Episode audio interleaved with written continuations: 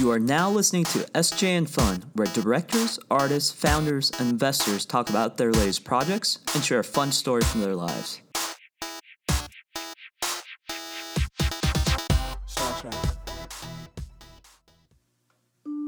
In episode 1, we talked to Payam from Young the Giant as they get set to perform at the iconic Red Rocks Amphitheater.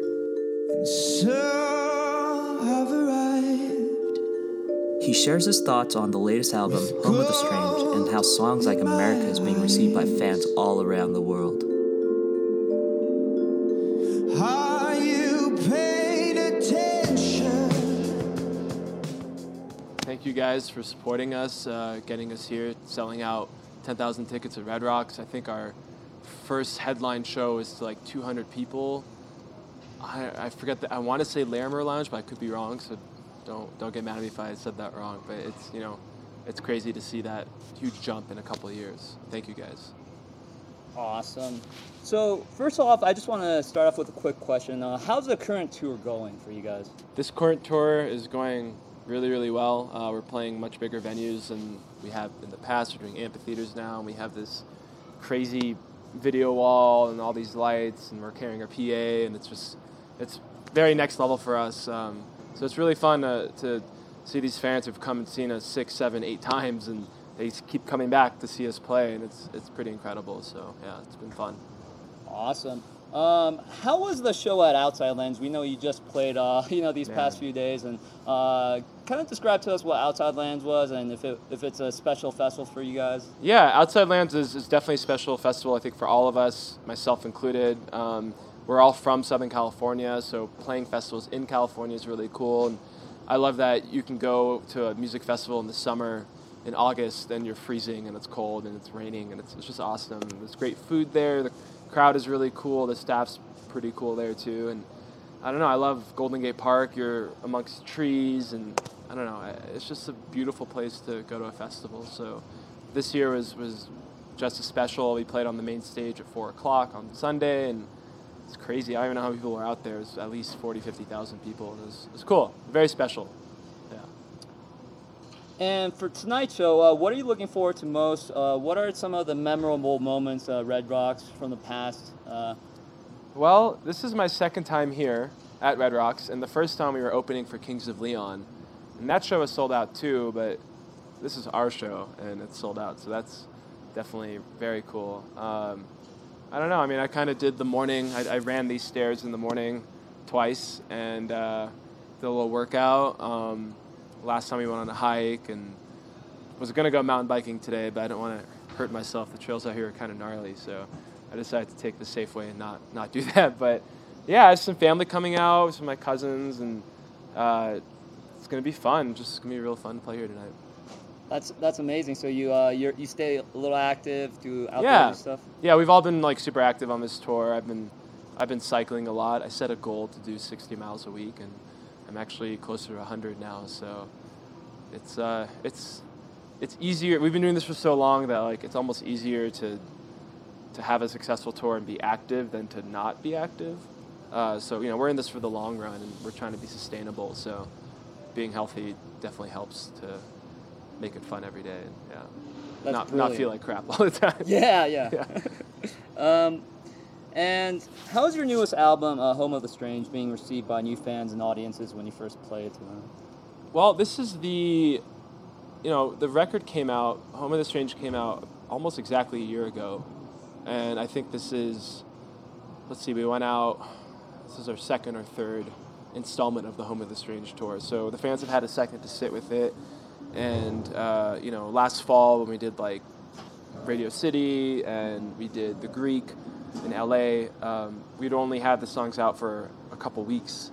And now that the songs have been out for a year, you can definitely see even more audience interaction and what's what I'm looking for? Um, not uh, involvement, but like the, the audience. I think our fans are a little bit more comfortable with the material now, and you know they're singing. They know all the lyrics instead of just the first verse or whatever. So it's good. Yeah, it's it's going to be interesting to see that tonight. This is actually a very intimidating stage, if not the most intimidating stage to play on. I think this is way more intimidating than playing Outside Lands or any of those major festivals because you just look up and it's just this wall of people. So that's that's gonna be really crazy to see tonight.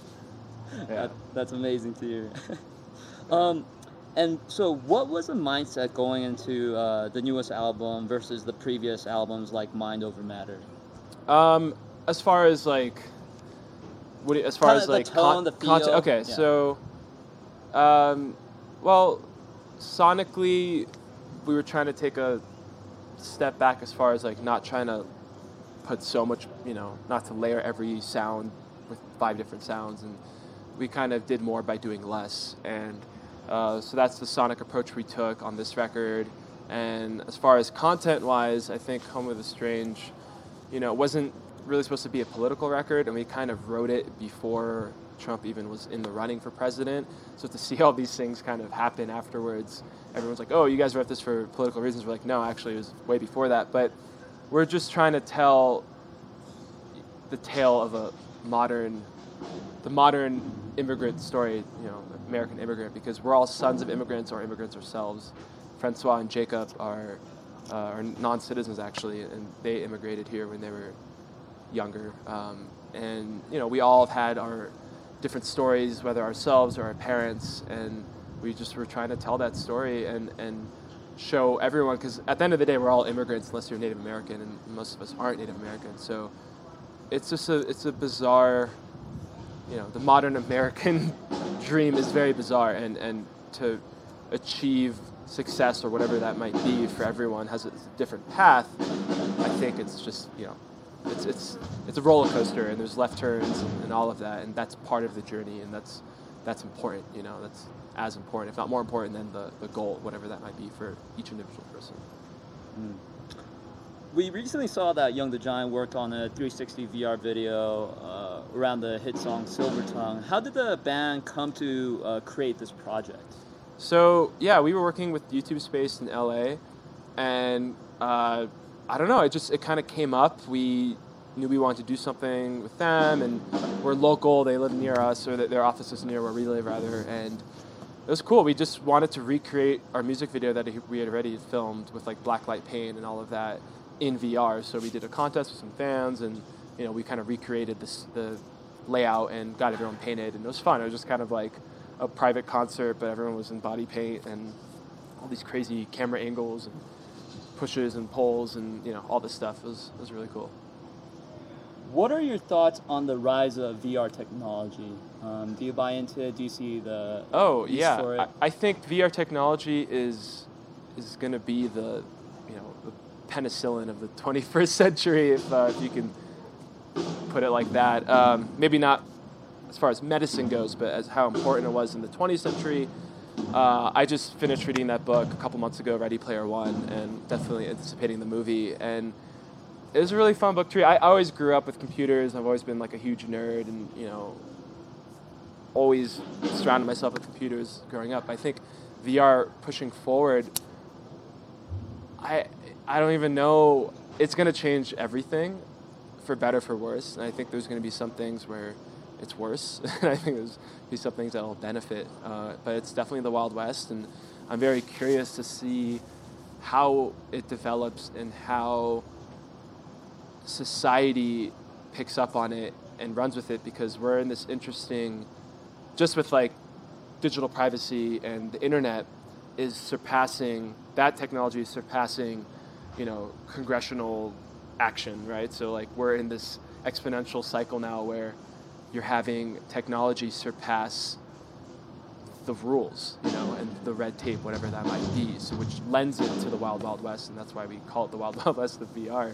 so i don't know what's going to happen. I'm definitely very excited for it and i'm going to have my my eyes watching every move see what happens Make sure to visit vrandfun.com for the immersive video recording of this interview with Payam from Young the Giant. Stay tuned as we release episode 2 featuring the next wonderful guest. SJ and Fun signing out.